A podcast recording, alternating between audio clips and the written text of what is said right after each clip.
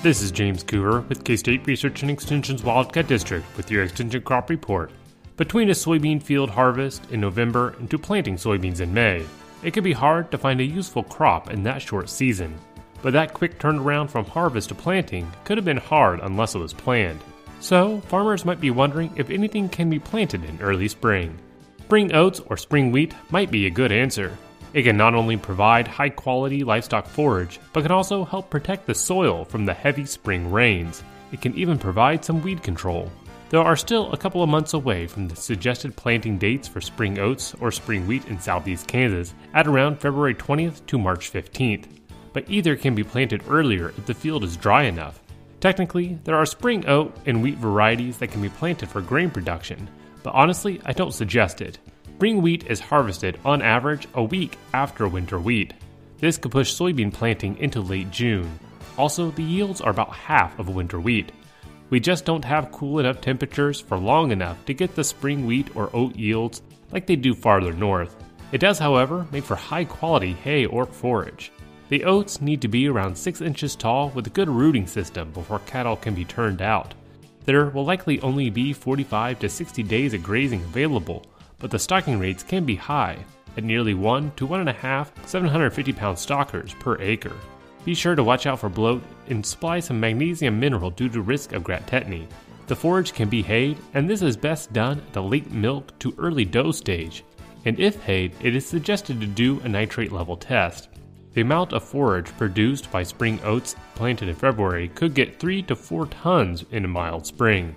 If the oats are not grazed or hayed, then the residue, once it is terminated, can act as weed control mulch for the summer crops in a no-till situation. Much like a rye cover crop, soybeans can be planted into a green standing spring oats. However, it won't be a thick mat like rye could turn into. The planting depth for oats is 1 half to 1 inch. Wheat a little deeper at 1 inch is ideal. Spring oats or wheat are going to be hayed need to be fertilizer with about 70 pounds of nitrogen pre plant or top dress to increase growth speed or improve protein. Higher nitrogen rates are possible for fields that are going to be crazed, but it is unlikely to be worth the higher rates considering the current cost of fertilizer. Seeding rates for haying or grazing are about 2 bushels per acre.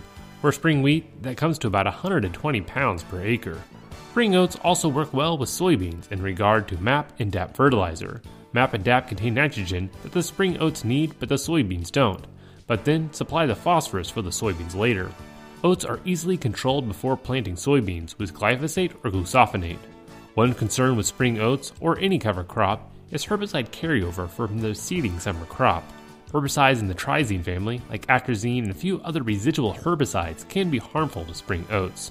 However, this is more of a concern with fall planted spring oats or cover crops, but it is somewhat limits early planting spring options. If you have any questions about spring oats or wheat or other cover crops, please give me a call at 620 724 8233. This has been James Coover with your Extension Crop Report. Next up, we'll have Wendy Powell, Livestock Production Agent for the Wildcat District. Hi, this is Wendy Powell, your livestock production agent with the Wildcat Extension District. I've recently had a conversation about reindeer. Of course, being the livestock professional that I am, I had to dig in. And I found other cool facts. Reindeer are commonly confused with caribou, but the two are only cousins. Reindeer live in herds similar to cattle, up to a few hundred in each one, and in the spring, herds occasionally combine. The largest herds are in Russia. These mammals live in the northern stretches of Europe, Asia, and North America. The North Pole is in the middle of the ice covered Arctic Ocean, a difficult place for animals to travel to. Reindeer and caribou are the only species in which both the males and females have antlers. Interestingly, the mature bulls will shed their antlers in late November and early December, but the cows will keep theirs until they calve in the spring. So, only the females will have antlers around the time of Christmas deliveries. The antler retention on the cows serves a purpose. Pregnant cows are able to defend their food craters from other reindeer looking for an easy meal. Reindeer can dig craters three foot deep to get to the tasty and nutritious forage under the snow in the northern parts of the world they live in. And since we're discussing reindeer maternal traits, I find it intriguing that this species has the most nutrient dense milk of all land mammals. It's extremely high in fat and protein, enabling calves to develop quickly to follow their roaming mothers. Reindeer are nearly always on the move, searching for forage or shelter or escaping predators.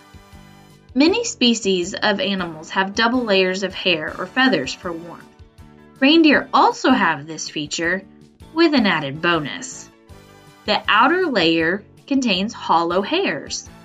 This creates a buoyancy for their swimming adventures. Reindeer travel quite a lot in search of food and have large annual migrations. They're great swimmers and can cross wide rivers and lakes. Another neat feature of reindeer is their efficient high step and well shaped hooves. Reindeer are cloven hooved like cattle or goats.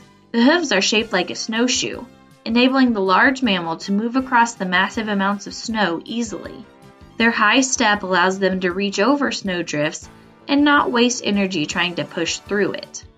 And their hooves also have hairs that extend down and across the pad. These hairs create traction and prevent slips on slick surfaces. Their hooves are also useful as shovels, digging through the snow to find their forages.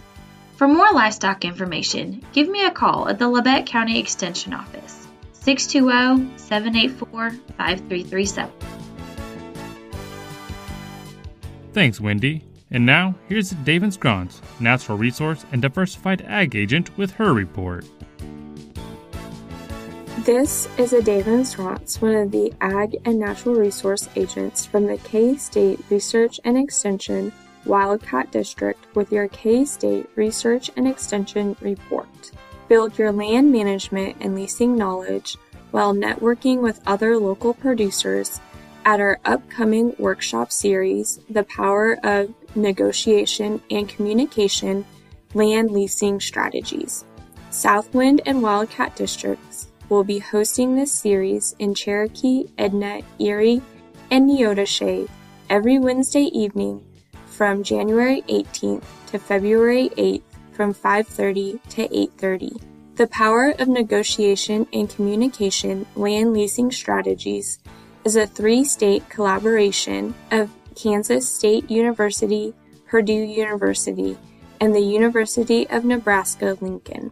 Sessions will be held simultaneously at multiple locations in Kansas, Indiana, and Nebraska. Topics covered will include lease agreement basics, landlord tenant relationships, negotiation and communication skills, and conservation practices. These workshops will help raise your awareness of local land values and cash rental rates, along with the factors that influence them. Whether you are a landowner or a tenant, you'll learn more about the importance of having a written lease, what should be included in it, and how to ensure it is equitable for both parties. You will hear from keynote speakers who will be streamed live to 65 workshop locations across all three states. Each location will also host local speakers and hands on activities. Attendees will have the chance to ask questions of extension agents while learning negotiation strategies and best practices to improve the landlord tenant relationship. You will also leave with a greater understanding of conservation programs, including compliance requirements and voluntary programs that are available.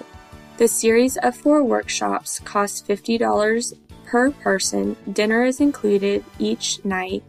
A virtual option is available for those unable to attend a workshop location, although we highly encourage you to attend in person to be able to better network with other attendees and interact with speakers. Register by January 13th by visiting the Ag Manager website or calling our Altamont office at 620 784 5337. Find more information, including the full program agenda, and register at agmanager.info slash events and look for the title The Power of Negotiation and Communication Land Leasing Strategies for Midwestern Women in Ag. This workshop series is open to both men and women. From the K State Research and Extension Wildcat District, this has been a David Strauss with your K State Research and Extension report. Thank you, David. And now, here is Jesse Gilmore with his report. With K State Research and Extension's Wildcat District, this is Jesse Gilmore bringing you this week's edition of the Hort Report. After celebrating Christmas and seeing the pine needles on your Christmas tree begin to fall, many people are stuck with a dying tree. What do you do with a slowly dying pine, fir, or spruce? After the holidays, many municipalities allow old Christmas trees to be placed curbside. Trees are then collected by the city and ground up for mulch or burned. If you miss the designated date or your trash collector doesn't accept trees, there are several alternative options to prolong the useful life of the tree. An old Christmas tree can be used to benefit birds, fish, and the landscape by placing it in a corner of your deck and spreading some birdseed nearby, or tying it to a deciduous tree or post near a bird feeder. The birds benefit from having escape cover nearby when hawks or cats threaten, and the dense boughs reduce the effects of wind chill on a cold night. Sinking your Christmas tree into a pond is an easy way to improve fish habitat and fishing. The tree serves as a little coral reef in that the branches provide substrate for water plants to grow and cover for minnows and other forms of small aquatic life. Larger fish are drawn by the shade and the presence of prey. How do you sink a tree? Tie the base to a cinder block with a short, stout rope and toss it in. Just be sure to get permission from the pond owner first. Using the little tree around the landscape requires clipping off all of the branches. Use the boughs to add extra insulation around semi-hardy perennials or to trees and shrubs that were recently planted. The leftover trunk may be used as a garden stake next spring, or cut and let it dry for a few weeks and you will have some easy lighting firewood. Just beware that most conifer species tend to spark and pop more than hardwoods, as resin pockets in the wood make tiny explosions when heated. This can delight the youngsters, but for safety's sake, keep an eye on the fire when burning Christmas tree logs. Also, do not transport pine firewood. The pine sawyer beetle can spread pine wilt to susceptible populations through transportation when moved from one place to a place where the pine sawyer beetle is absent. Extension of a Christmas tree's useful life depends on selection when looking for a Christmas tree. Ease of use and length of life are inversely proportional. The bigger trees that are taken early will keep longer because they hold more moisture, but are harder to use once they end up losing a lot of that moisture. If looking for good uses for Christmas trees once they've dried out a little, it might be recommended to pick a smaller tree closer to the holiday season so that less moisture can be lost. Avoiding placing small trees near heat sources like fireplaces, wood burning stoves, or heat ducts is one way to prolong the life of smaller trees that would otherwise lose moisture very quickly.